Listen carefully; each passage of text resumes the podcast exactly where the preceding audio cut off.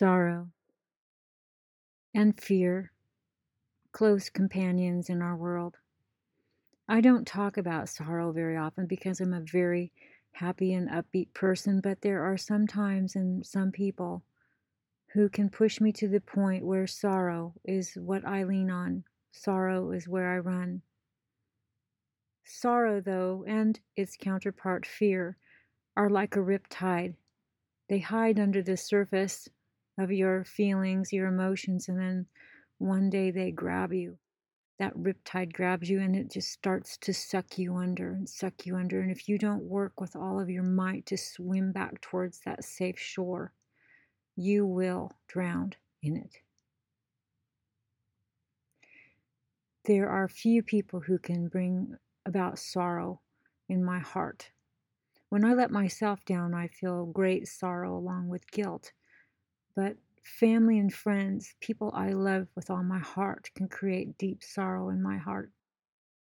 Whatever it is that creates that sorrow, I have to be very, very careful that I don't decide to take a bath in it.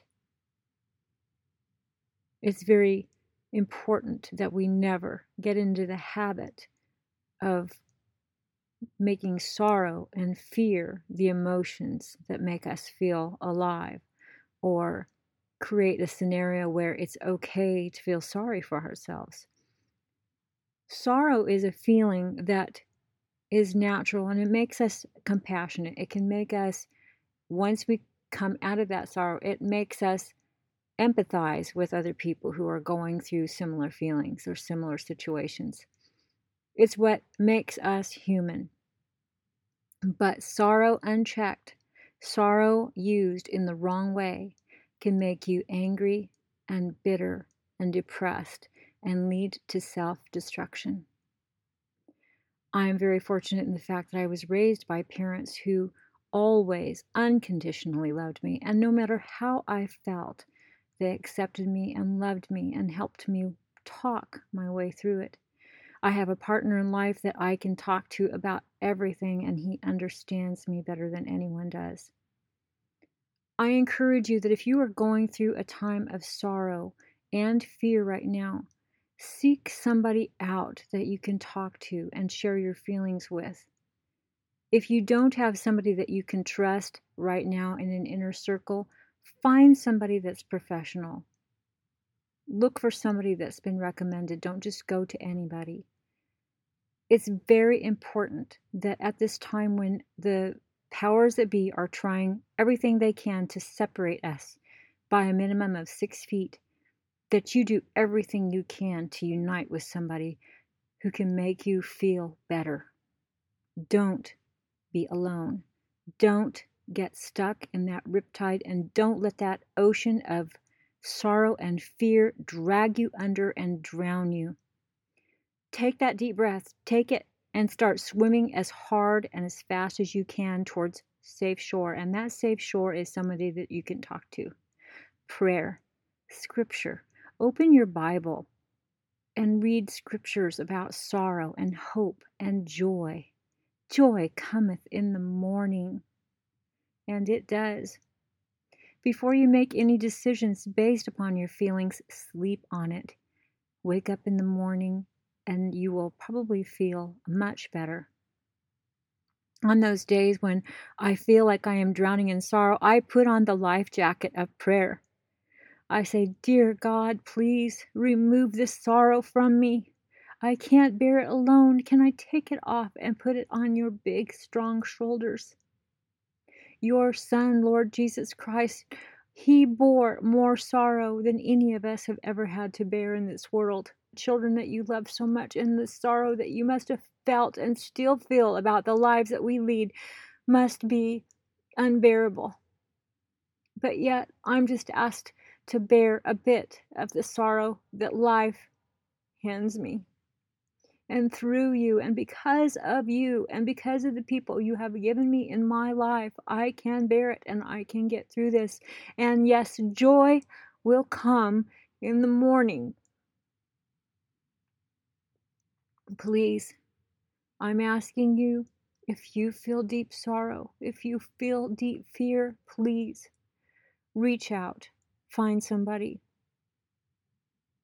talk to somebody, call a pastor at a church that you trust, ask somebody to give you recommendation. Don't try to continually go through things alone. And right now, we're coming at the end of this horrible virus that has isolated people and turned people against each other. And then that has been mixed up with the election, and the election has also brought division between families and friends and and um, given us something that we should be fighting about at a time when we should be pulling together.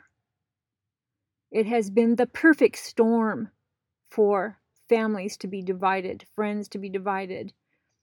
The perfect storm. But you know what? We can get through that storm. There's always that rainbow, there's always that silver lining. You just have to take your eyes off the storm and put it on that silver lining. Think about that. God promised with a rainbow that we were going to get through these storms. Don't give up. Don't give up. We all feel sorrow. I'm one of the happiest people in the world, but I feel deep sorrow sometimes. And so many times it is absolutely crushing and it can incapacitate me and keep me from doing anything but I refuse to let sorrow rule my life. I refuse to let sorrow be the dictator of who I am and what I will become and what I will do and what I will accomplish. It will not own me. I choose joy. I choose hope. I choose strength. I choose love. I choose a future full of smiles and laughter and good memories please choose those things as well. Society, the media, the evil in this world, they want you destroyed. They want you defeated. Don't hand them the victory. Don't do it. Stand up. Pull yourself together.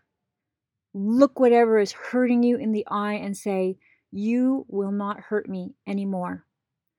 I am not giving you any more room in my head. You're not paying me rent. I am evicting you as of this moment. I divorce myself from you and the feelings that you give me. I do not own them. What I do own is what I choose to own, and I choose joy. I do not and will not choose sorrow. I've been a little bit open with you today. I've been a little bit more vulnerable than normal. I hope it's helped some of you. God bless you all. I sincerely do love you all. And please, like I said, find somebody to talk to. Please. This is Debby Wells with Special Family Connection and God bless you all.